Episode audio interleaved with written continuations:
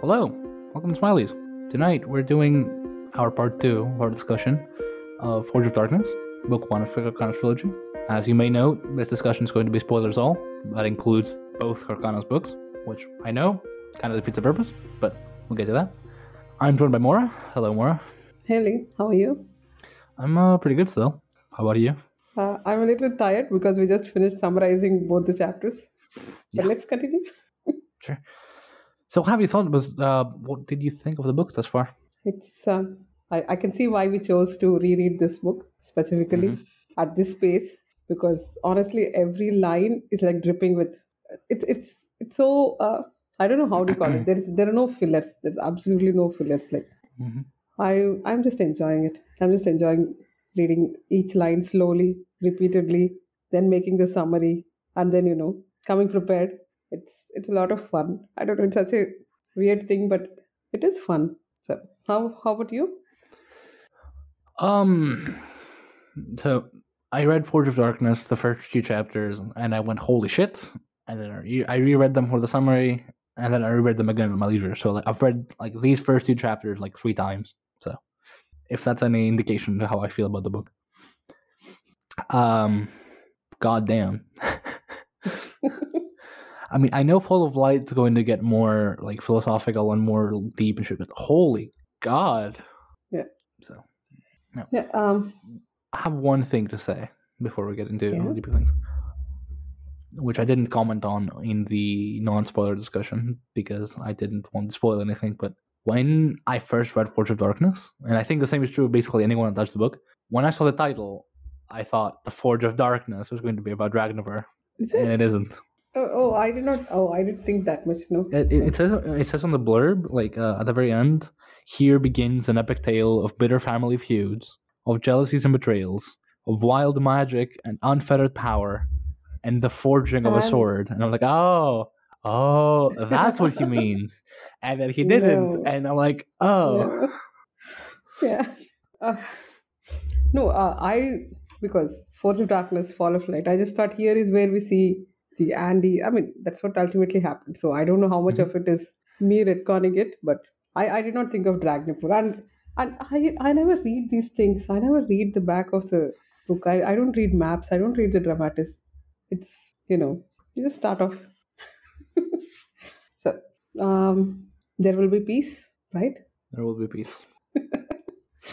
Yeah. So, um, but uh, you mentioned this in the episode that considering that this is Draconus, whether it's a threat or a promise, you're leaning towards it could be both. it being a threat. right? It it could be both. It could be a prom Yeah. a threat of a, uh, a promise of violence and a threat of violence at the same time, right? Or, or Or it could be Gallan just making up something. Maybe the real words just say, "I was here," or I shagged or Mordor. Signed Draconus. Maybe. So, yeah. So just Gallan coming up with there will be peace, right? If he's real, please. I, If I he's can't real. believe that you're not bringing it up like every every No, time no, no, Gallan no, no, name comes up. No. No.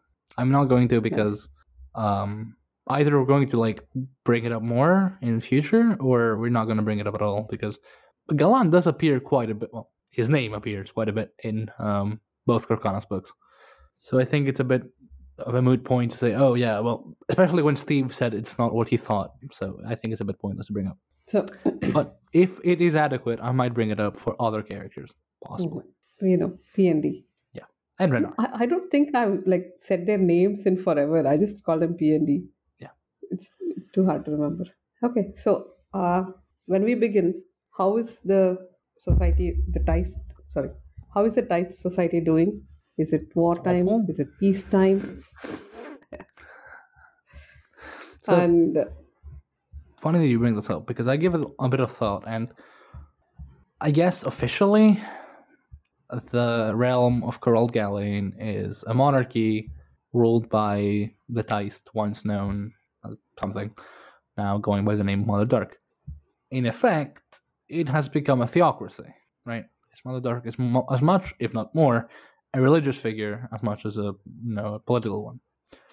And the ruling class, the high ruling class, are people like Endest Silann, who's an acolyte, admittedly, or Syntara, who is a high priestess, or a Merlineer, who's also a High Priestess, or Sedorpul, or, you know, priests, clergy. And then we have like the Sheikh monasteries, which are also religious in nature, and so on and so forth. And so, for all their assertions otherwise, Kurald Galain is a very polarized religiously realm, and it's a very religiously intolerant one. Say the deniers, which, for one, they're called the deniers, which is a fucking incredibly pretentious term, almost as pretentious as dog runner, How how is it pretentious? What do you mean? because they deny the power of Mother Dark and instead embrace the old faith, and so they're So why should they be defined by you know by a negative definition? It's they're just being who they are. These are the people who have changed. Yeah, I mean it's just why it's pretentious to Yeah. call them deniers. It's biased. It's like Like be- before. Mother Dark came along, every Tiste was a denier. I'm not kidding. No, no, but the, the term denier, it's like these are the guys who have accepted her, right? So it's it's whatever. Yeah. And so, yeah, it among being a theocracy, it also has a very um, clear class divide. You know, you have holds, greater houses, lesser houses, the plebs. Um, it's we need to look no further than what Sagander says in chapter one, right, about how the Tiste feel about all of this. Yeah. About natural justice and how it is superior to the that of the Forulkan. At least the Forulkan had something to believe in and die in. At least if they had one thing going for them, they had actual conviction and actual uh, ideals. Horrible ideals, yes, but they had principles, which is not something you can say about many Tiste. um, Yeah. obviously, the theme of civilization is going to be brought up like a lot. So, do you want to talk about that About civilization. and how yeah, I mean- how we are introduced to Tiste civilization in this particular book? Yeah. Uh, I mean, underneath all the things which we talk, which we are talking about, can I just say that most of it went over my head when I read it the first time. Oh yeah, that this this whole thing is built upon an imminent civil war and i did not notice it. It's like from page 1 everything is being set up for a war and i i don't know. I think till things really heated up i seriously did not notice that oh this is what is happening. I mean even here the whole hish uh, shall i approach her thing uh, by rake i yeah. It, it's so obvious. It's so you know the defining feature of the Tiste right now is its pre-war preparations isn't it? That went over my head. And, and i feel i feel really dumb now because it's like every other line is we're preparing for war. And um, yeah um, the, uh, uh, yeah about civilization. Yeah as you say i think even the which we've seen quite a bit this is the civilization which is in the decay phase right now because they are sort of running out of resources and we've not even come to the threat of the wit Witris, the sea of Vitr at the next level. That is a different thing. But right now, even within their resources, they're sort of running out of running. out they're going on. You know, so many beasts are already being extinct, and the woods are being chopped down. And I, I don't think overpopulation has been mentioned yet, but it's the other. I know the downfall of civilization is where we are seeing them right now. And on top Mhm. of all their, you know, their man-made or Tiste-made Mhm. civil wars and all those other. Uh, it's a it's come as you say. I think the best word to describe the Tiste society right now is awful. Yeah, I don't think we can say more than that. Um, I kind of really thought because I wanted I wanted to mention something as you mentioned the Civil War. uh, for starters, the Civil War is basically propagated on the fact that Draconus took the hand of Mother Dark in marriage. Not That's in it. marriage.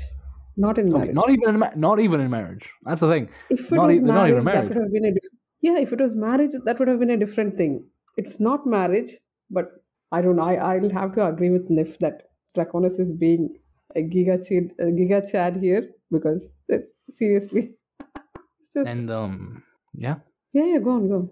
no, um, you brought up the Vader and stuff, and one of our friends keeps bringing up, you know, like the threat of the Elite and the Vader and Azathonites, and one thing that always stood out to me in Kharkanas, even when I was first reading, is all of this, you know, the Vader, the Elite, the chaos in their blood or whatever, feels like a scapegoat. It feels like a way out. It feels like a way for the Tiste to absolve themselves of the responsibility of their own downfall. And if there's one motherfucker that's not going to let that happen, it's Gallan, right? Gallan is going to bully them with it like, no, all of this is your fault because you didn't listen, because you are idiots, because you are self serving pricks. Okay.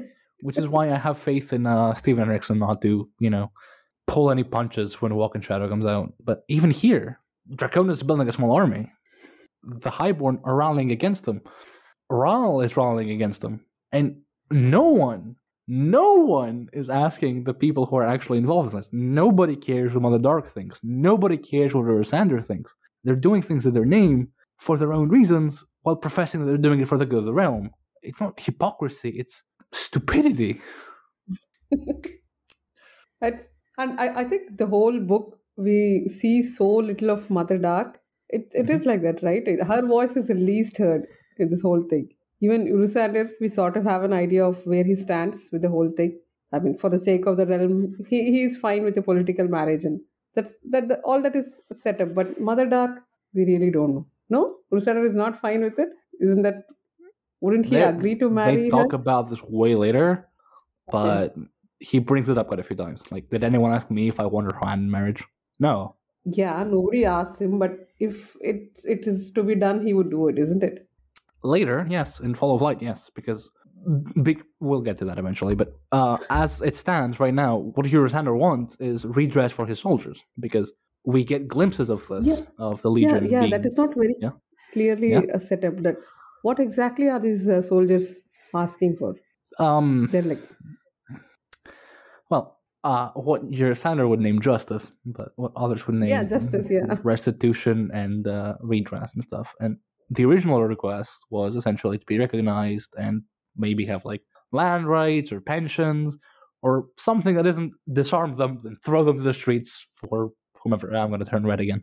Uh, God damn it. Sorry. Um, it's fine. It adds to the scene. Yeah. Yeah. Um, but and this is one of the reasons why I actually quite enjoy Urusander and why I give him a bit of a pass he's not wrong in what he says because the Legion, what became Urusander's Legion, is essentially a Legion born of Lowborn, right? It's comprised of Lowborn individuals that make up the regulars, while the Hust are the knights, they are the nobles, they are the elites, and by definition, because of their noble blood, they get extra benefits. Now, the contrast to this is that the Hust also are valiant soldiers. They are defenders of Kurald Galain, and they are doing what they're doing because the realm is going to fall, not because they care one whit about what like what Andarist or like whatever Hish Tulla are, are going to do tomorrow.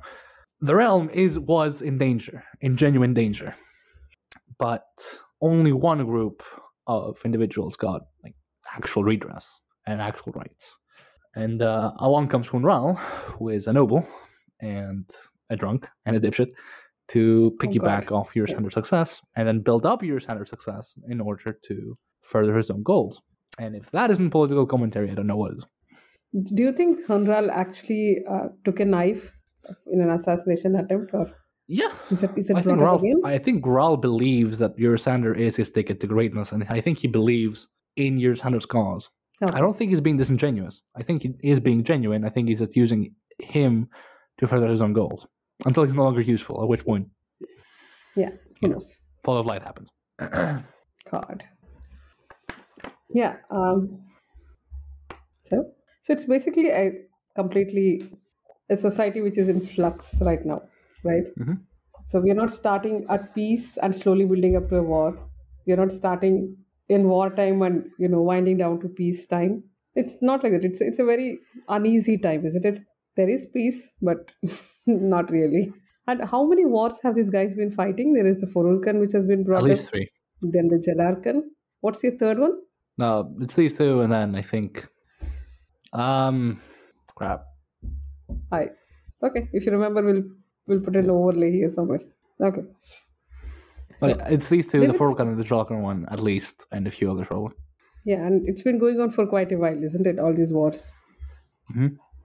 And it, it was always very odd to me because uh, these guys, comprising of the Lowborns, uh, so Draconus is sort of in between he's neither accepted by them he's neither nor accepted by the nobles so he's an outsider to both sides of the faction Okay, Isn't that how I should that note is? that he he may profess that he is right, and he is, but he is also part of a greater house. He has immense resources at his disposal. He has a small Mhm. army at his disposal. It doesn't compare. I think. But why do people oppose his, uh, you know, his fling with Mother Dark? Why do people oppose it? The noble bonds and all that. There is like this notion of balance of power, and Draconus shattered that both in this, like in the mundane terms and the magical terms. We'll get to Mhm. that later. It, the book deals with this a lot, and that Draconus is seeking to. people are opposing him. Uh, I mean, okay. What I'm trying to say is Draconus essentially shattered the balance, a balance that existed in Kurald Galain for years, um, of not no one house amassing too much power, no one house is lord amassing too much power. There's like this untold um, gentleman's agreement, so to speak. Uh, Draconus, for one, is raising a small army. For two, he is an adopted son of House Dracons, which again, incidentally bears his name, but you know. Uh, he is consort to Mother Dark, and he basically did this behind the back of everyone else without bothering with diplomacy because he loves Mother Dark and he doesn't have time for this shit. But also, a big part of why Forge of Darkness actually happens is because Draconus empowered Mother Dark to begin her journey to begin with, and then T'riss comes along and fucks everything up because Draconus shattered the balance there as well. So this book's events take place because Draconus trashed a balance that was pre-existing. In short, Draconus broke the status quo and is being persecuted for it. So Okay. there is a way of, you know, how dare he? Why would he do this? Because, you know, um, so many people are going to die, but also, should he kneel before tradition? Is tradition an altar upon which blood is to be shed in perpetuity ad infinitum because people are too scared to tackle it or like bother with it? We saw hostages, we saw the deniers, we saw like dog runners, we saw prejudice against the border swords. Are all of these things good and sacred because they were like that since our forefathers' time? We should keep them because of it? No. And okay, yeah, Draconus is a Zathani, but we see this theme through spell as well, right? There is. There's also this uh, idea that all the marriages we see so far, they're all like arranged marriages, isn't it? Mhm. And how exactly does this happen? Like, or like how exactly did people start deciding that Urusander is going to marry Mother Dark? It's just you know Hunn Raal spread a few rumors, and then everyone decides that these two are getting married. Isn't that how? Is, it, is that how it happens? Yeah. pretty much. What? Yeah. And uh, about all these Andarist and Enesdia and all those, these are just arranged by random people. Hmm. And so, so much of the conflict should be resolved if, you know, people just chose who they marry. we wouldn't have this novel at all, yeah. But that's that's very interesting because I don't know. For me personally, because arranged marriages and all are such a huge thing here. So it's fun to read, you know, politically arranged marriages and people not being and this comes up, right? Like we see Spinach next week and all that. So again and again we see arranged marriages coming in the way of uh, people trying to find their partners. So it's it's, it's very interesting. Yeah. Mhm. Yeah. Well, I mean, it is obviously for political gain, right? But, but even what? then, Sorry? it's obviously for No, political gain. Yeah, it's because Yeah. you know it's politics. We need to unite these two houses. We need to have an alliance. What better way to seal an alliance to but an arranged marriage? Cool, Yeah. neat. Um, but as we mentioned, with like Krill and the notion of hostageship, and this with arranged marriages and the aforementioned prejudice against other things, and like the relentless extinction of and hunting of like beasts and like lumber and the natural resources of Kurald Galain these are not like necessarily good things that should be upheld in perpetuity. But no one seems to be willing to challenge the status quo. And there's also very few characters that actively take note of the status quo. One of them is obviously Draconus, because he's Azathanai, so he steps kind of outside everything. The other is obviously Gallan, who is highlighting the status quo and then trying to, you know, poke holes in it. And then who? B&D? Renarr? Mm, I'll, I'll just take your word for it. I don't know. Anomander and Caladan when they fuck off to the wilds. Oh, there is Who still that line waiting. Yeah, yeah. Who else is there acknowledges how fucked entire situation is? Yeah. Okay, do you want to talk about people's ages here? How old is everyone? I don't know. Is 19 really 19? Yeah, So, okay, so that means Celestia is 19. yeah. And how old do you think Andarist is? And how old does that make Anomander? And how old does it make Hish? It makes no sense to me. Either they're all marrying like with huge age gaps, or I don't know. 19 is not our 19. I don't know. No? I, I mean, I don't think there's a huge age gap between Andrest and Nestia. Okay, start calculating. We're not given don't an know age for if- No, I don't know. Like, would, would, would you think five years is a good age gap? Like, Andres must be in mid 20s or so. And Anomander could not be like more than 10 years older than him. Right? Is that all? Is that all their ages are? But it seems like they're they've been around, they've been fighting wars for so long and all that. It doesn't track, if you ask me. No? I'll agree with I you. Don't don't know. know. I, I, Yeah, we're not don't given know. ages on purpose, so we don't know. Maybe. We are given a few ages. Arathan is 17 years. Who cares? It, it, it makes no sense when you don't know the ages of anyone else. Yeah, and uh, the founder of House Dracon's like 500 plus, and then died inexplicably 10 years ago. Suddenly, she died suddenly Randomly. 10 years back. Yeah, but um, yeah, you can see like th- there's despite being in medias res, there's these subtle hints about the past and how things have changed, and um, basically like two chapters in, nothing tracks with the Book of the Fallen. Absolutely nothing. Nothing. zero. Okay, yeah, there's only one thing. Caladan, Brood, and Drake have known each other for a long time. Yeah, that's that's confirmed. They know each other for a long time. And Kadaspala is a painter. He's still a painter here. He's not doing something else. Yeah, because Daspala's um Daspala's story is I think is the only one that's like meant to mesh because Okay. that punctuates the tragedy of what happens to him. So he is written purposefully so that he is a tragic character because we kind of know what happens in the Book of the Fallen, right? He he mumbles a lot. He claims that like Rake did something to his sister, and then he'll kill him for it, and then he'll paint a god to do it, and then he does, and etc.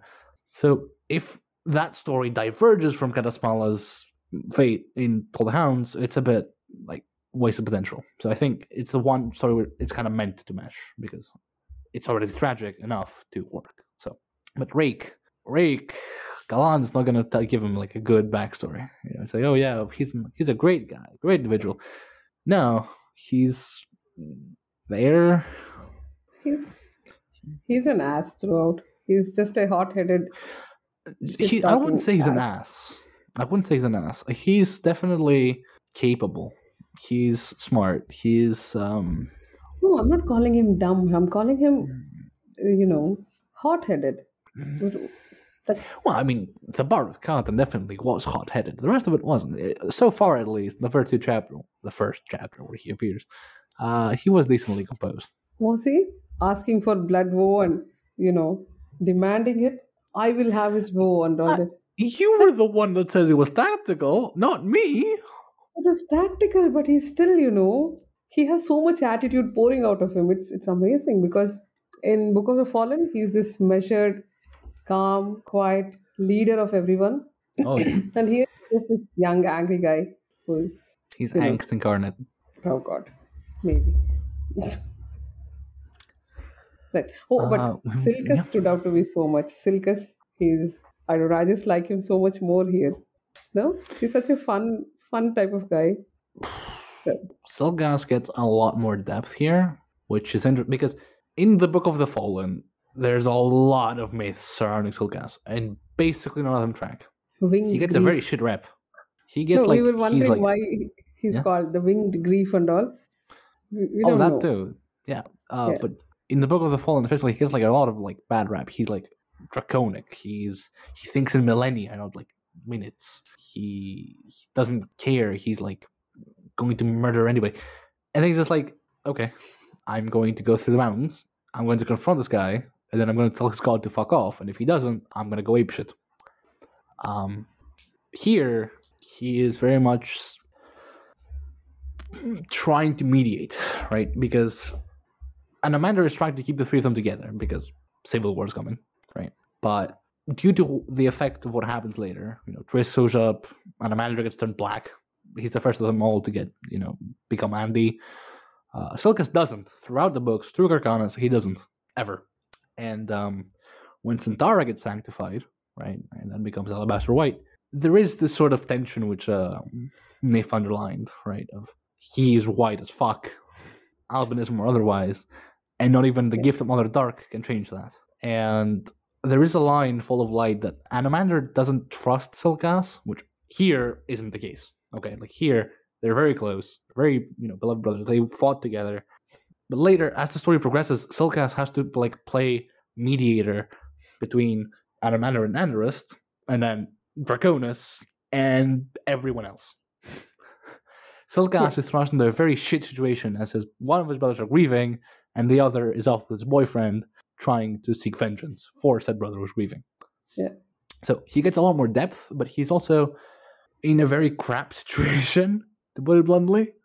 Yeah. So Silchas is another character I want to look after, you know. Yeah.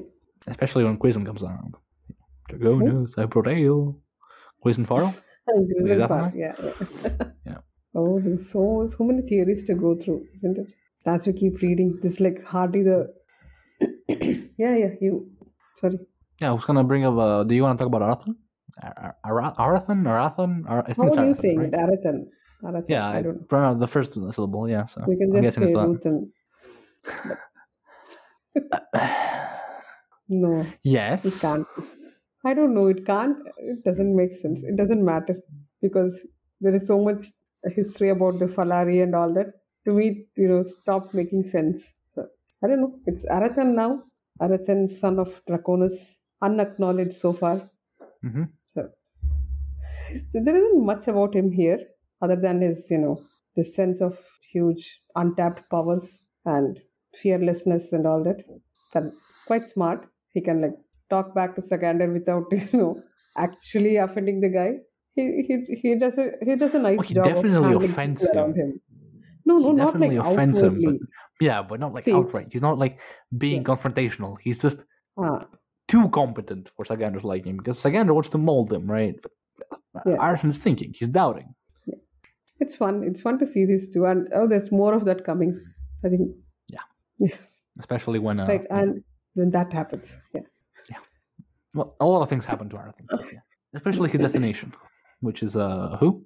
hmm The Where is um yeah where's Lord that? of the Lord of Hate. Did you know uh, who was a lot of Hate when you read Forge of Darkness? Yeah, yeah. You knew? Oh, because It's I did not and read novels. Yeah, it is, but I did not read Blood and Bone before Forge of So Darkness. yeah, I right? knew who it So was. I didn't Yeah, know. And that reveal was a huge thing for me. I was like, oh my god, is this him? Because I think the next chapter three, I think, deals a lot more about Lord of Hate. Shall we The just keep the giant, yeah, reveal yeah. from that one? Yeah. Sure, yeah. I mean, anyone who's read this probably knows who we're talking about, but in case you don't, Yeah. This we'll is keep you in the dark for longer. And uh, do you have anything more to add about Arathan? His name, actually. Um, so he brings it up himself, right? That, that um, Draconus named his three sisters Envy, Spite, and Malice, and names shouldn't be curses. And um, so I don't have any theories, which is funny because it's me. But I don't have any theories about who Draconus' um, Draconus' mistress, with whom he sired uh, is. It's probably an Azathanai. Probably. Probably. Probably. So Arathan's name means walk on water. But he did. And He fell through it. yeah. So- And then he got Azathanai powers, right? That's when his powers manifested and bloomed. And then envy that- and spite tried to do like the same with malice. Yeah, yeah. It's a whole plot line. Oh, And then Okay, envy okay. and spite try and kill malice to get the same thing to happen.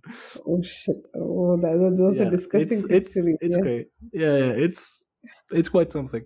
And then Draconus and uh, Olar Ethil have a scene together where Draconus tells Olar the name of Arathan's mother, and she starts laughing. And I have no fucking idea who that is. Yeah. It's it's it's Steve taunting us in the face, like I know, but I'm not gonna tell you who it is. Yeah. So the other thing is, none of um, Arathan's siblings share any Tiste, feast, any Tiste features, which is interesting because if Draconus was indeed a Tiste, uh, he supposedly sired envy and spite at least with Shaldathalor, who is a teenager in this book, so that's going to be extra weird. Um, but clearly not. The whole, Add the that to the whole, things that just don't track. yeah. There's probably a few other things I could talk about. You know, but I don't want to get too deep into Urusander right now because I don't remember enough, and like I'll spend literally all of all of light talking about it. So, uh, Yeah. not spell you the deets right now. Mhm. But yeah, Silchas, Urusander, Renarr, um, Isn't Renard Probably- quite way away before she steps on page? yeah, and she doesn't even become relevant till Fall of Light. But Yeah. Silchas, Urusander, Renarr, and P and D obviously, and um, I don't know, Arathan maybe I guess are going to be characters I pay extra attention to this read. Okay. I think you And should Korea. just tell I didn't mention Korea. Who- I forgot Korea. who you're not going to pay attention to. Anomander. I do not care. I'm sorry. Fine. It's not. It's not. I, I don't care. I like. Okay, I'm gonna explain my thought process here. I elected on this read to focus much more on the literary aspects of Kharkanas rather than it functioning as a Malazan book, right? So, how, what it means for the lore and what it means for the world. No, I just want to read Kharkanas for Kharkanas. I want to see the poetic voice underneath it. I want to see why these characters act the way they do and how Gallan tackles them and what they think and what they do and why because I did not do any of that in my first read, so I just don't know. You ask me why, like, oh Hanako, like, why Lasarug went over to Hood camp. I have no clue. I don't know. I don't remember. No, that's So- that's a good point because at least for me, because we are reading this so slowly, it's like it's it completely stands alone. I'm not really trying to Mhm. think what happens in Book of the Fallen or that rake is some someone else. This rake is completely someone else, and you know, I mean, It- it- the events are completely different too, right? Like they don't even track the same way. So yeah. No, it, it is meant to be read like that. It is meant to be read as a standalone, isn't it? Even though it's a prequel and all that. Mhm. I don't know. That that's the way I see it because so it it it is so deliberately not correlating with anything we know. yeah, it spits in your So face for point? trying to like What's- get it to mesh. Yeah. Yeah, what's the point of calling it a prequel? You know, it's not. It's just a different series. Uh, there is a couple of quotes can I share, which I really liked. There is one where Silka says that you know from the rain when they go back to their house. They emerge like children arrive. of chaos. Yeah. So these are all hints, I think, with uh, Yeah. Nif's uh, theory that they already carry the blood of Eleint. It, I don't think it's it's not. Hmm. it's it's not a theory. I I've accepted it. I think it's they're all It kind of hinges on whether or not K'rul is lying, but we'll get to that when we get there. Yeah, but right. uh, do you have any? No. Uh, all of Kadaspala's dialogue here is center, especially the bit about laws being oppression. Like that, like, as I said, if you excuse the fact that Kadaspala is like incestuous and borderline psychopathic, he's extremely interesting to read about because he's an artist. Right? He's not a politician. He's not someone who's interested in this kind of thing. But his lens of poetry, through which he views it, not poetry, uh, art in general, who, through which he views the world, is wow. It it emanates that you know from Steve because Steve is like this kind of individual. But I don't know. It gets brought up later with Kadaspala and how he views like love and how he views the world through painting and why like. But here, he's the most progressive Tiste we've ever seen, and that says a He's lot because it's only- he's the Kadaspala. only. Uh, other than that, Uh, I think Ro pointed yeah. out a really nice uh, way that Urusander was described in that initial scene. He's one side bathed in candlelight. oh yeah, yeah, and the other being in in darkness. Yeah, yeah, yeah, yeah. Yeah, yeah, that is pretty good. Something I wouldn't have noticed unless he had pointed out and unless we were reading this slowly. hmm hmm And the the other one, which uh, was the Raskin quote, which you pointed out about, you know, who among all of these fools has the common honest has the honesty to say, "Do I not deserve it? Will I not take it?" and stuff. Which was again really cool, only to be later punctuated by Raskin going, "Well, I'm just a gate sergeant. I'm not supposed to be thinking about this stuff. I'm just an idiot. This these people not, know better I'm than I do." smart enough. Yeah, but then he, Which- he is he has accepted it, right? Like somebody else has this power over me, and that's fine. I don't have the resources to change it, so stop it. See, and um. hmm ba- like, for as much as I don't understand it, the analogy with the rose for Hish Tulla is really interesting. Like it's very the imagery is very beautiful. I think it follows the uh, Enesdia wedding dress scene, which is red, vermilion, or scarlet red or something. And she's thinking about this, you know, starts thinking about a rose. So I don't know. That's the way I saw that. Maybe because she has given away so much of herself to all these lovers, and she's like, I don't know. The, the way his is is at least willingly gets hurt each time. right.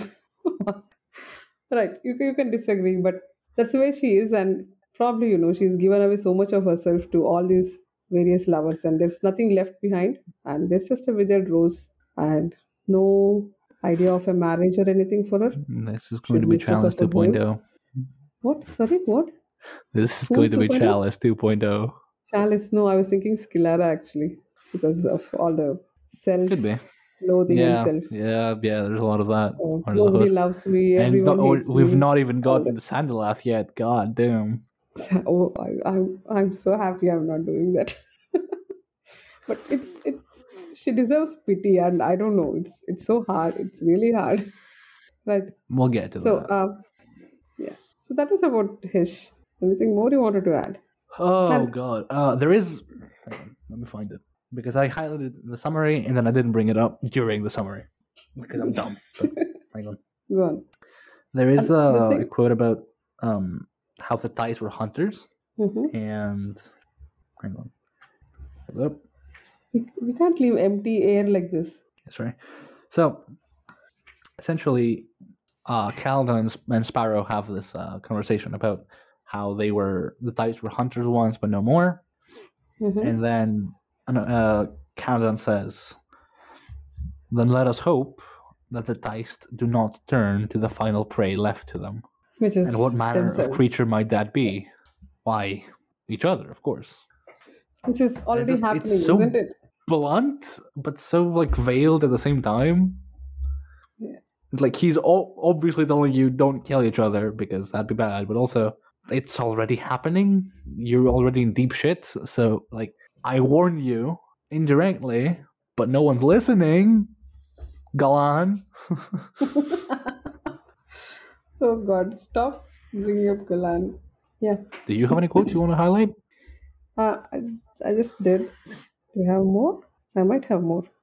Obviously, I like the Fe- Feren Rint line. Necessity and necessity is always a lie. And What in the Okay, name uh, of all the gods above and below are you doing here? We're gonna get to that. That's full of light, chapter one about necessity, when Gallan thinks on necessity. And then he spent like three paragraphs telling you, please go find a place somewhere and just think about necessity. Oh, the the Yeah. whole the violence thing. Yeah. Yeah, yeah, yeah. Yeah, yeah. We're gonna get to that. Right. Okay, so, so few one thing. Uh, when Feren, I keep thinking Fenner. I, I might have this problem too. Yeah. So this this lady, she's described as having a tilt to her eyes, with hints of blood from somewhere east. And you told me the answer. what is in the east? East of Blackwood. It's not on the map. The only thing on the map, but east of yeah. So the only thing east of the Barrier Solitude, if it's of Blackwood, is nothing. So Yeah. I'm going to assume because of the Elnap people in Fall of Light that she is Ghanese or Proto Ghanese. No, but everywhere the Tiste are described as having like uh, slightly tilted eyes or something, isn't it? Everywhere. I thought so they're all that they're all the Proto Thai Ghanese. speeches. Right. Yeah. Makes sense. right. Okay. Um. Oh yeah, and uh, we talked about uh, in the prologue. We were the prelude. We were talking about people who have the entire world fit into neat boxes, and they make lists and all that. We have a very nice example in Sagander, who who thinks to himself, you know, that the ground is solid beneath him. There is no cracking ice. Only when he is insecure and unsure of himself, he can hear the cracking ice. All other times, it's like solid ground. So he knows the world. There are no mysteries, nothing that he can't find out. That's the type of conviction he has, isn't it? Oh, Sagander is being set up as such a I Such an I have a lot here. to say about Sagander, and basically nothing. None of it is good. So yeah, yeah, but it's coming. It's coming. He's he's going to have his moment. he has. Yeah, eventually he has some very interesting dialogue about like the nature of being maimed and crippled, and it resonates fairly interestingly with the Book of the Fallen, but in a bad way. Like, unlike the Book of the Fallen, where it's like exalted, here he's just a manipulative dick. So Oh, and one more point I wanted to bring up because we're talking about ages and these guys are long lived and, and all that. And what is their problem with wrinkles? Even Don't I, know. I don't know, it's it's coming soon. Uh, but uh, Tulas, Kagamandra Tulas, he's everyone hates him because this guy, poor guy, he fought all these wars and starved and he does he has wrinkles now and people just write him off. Same thing with the Clovis. Clovis I was here. Office I was here. He's just Um, called Clovis because yeah. So I have a joke answer and an actual answer. So Okay. the joke answer is the dice are all basically commercials for beauty products. So we're gonna have Oh, God. wrinkles. They Yeah, have uh, yeah, excellent skincare. And The actual hair. answer Yeah. is one of the um one of uh Urusander's monologues in I later where he essentially Mm-hmm. says that uh when people look upon old soldiers, you know, wrinkles because they starved and whatnot, they are reminded of like their sense of duty and whatnot, and that is not a good feeling, and so they resent them. So, you know, if you discount the fact that he's like Lorik's grandpa, he's a very cool guy. There's nothing wrong with Lorik. Come on. Lorik. I didn't say I mean, anything bad about Lorik. Nif did. I'm just yeah, saying. but you're repeating it. You're repeating it. Eh, Okay, look, Lorik is a bit of a virtue signaling dipshit as well. You know, he's a holier than thou You know what? You know bitch. what? I I was the one who brought up that he he's virtue signaling. I am the one who's spreading that, but even I think there is nothing so obnoxious about Lorik that you would point him and say that Urusander is a bad guy because he's Okay, I wouldn't say that. I don't know why Nif says that. I wouldn't say that, but you know. Yeah. But, yeah. Right? So we've had some interesting characters. We've had minor plot points set up. Uh, We've just, just basically had Minor. character introductions. Yeah. Yeah. Hardly. Nothing really happened. Everyone is just getting ready to do stuff. So, do you want to close up? Yeah, sure. All right. So, this has been Smiley's podcast on uh, Forge of Darkness, Chapter 1 and 2. Full spoilers. We hope you join us next week. Ideally. Now, we should note here there is no dedicated schedule. Ideally, we'll stick to weekly, but if we don't, you'll be updated on our Twitter. We'll let you know. So, in any case, we hope you stuck, you stuck around until now. If you haven't checked out our other episode for whatever reason, what are you doing here? Please go watch the summary. Thank you.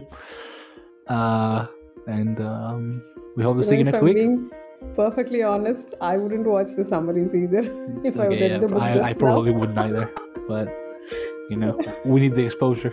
now. Hypocrites. All right. Yeah. So thank you So, so much for you. listening. Thanks, Lee. Thanks for taking the time. Good night. Good night.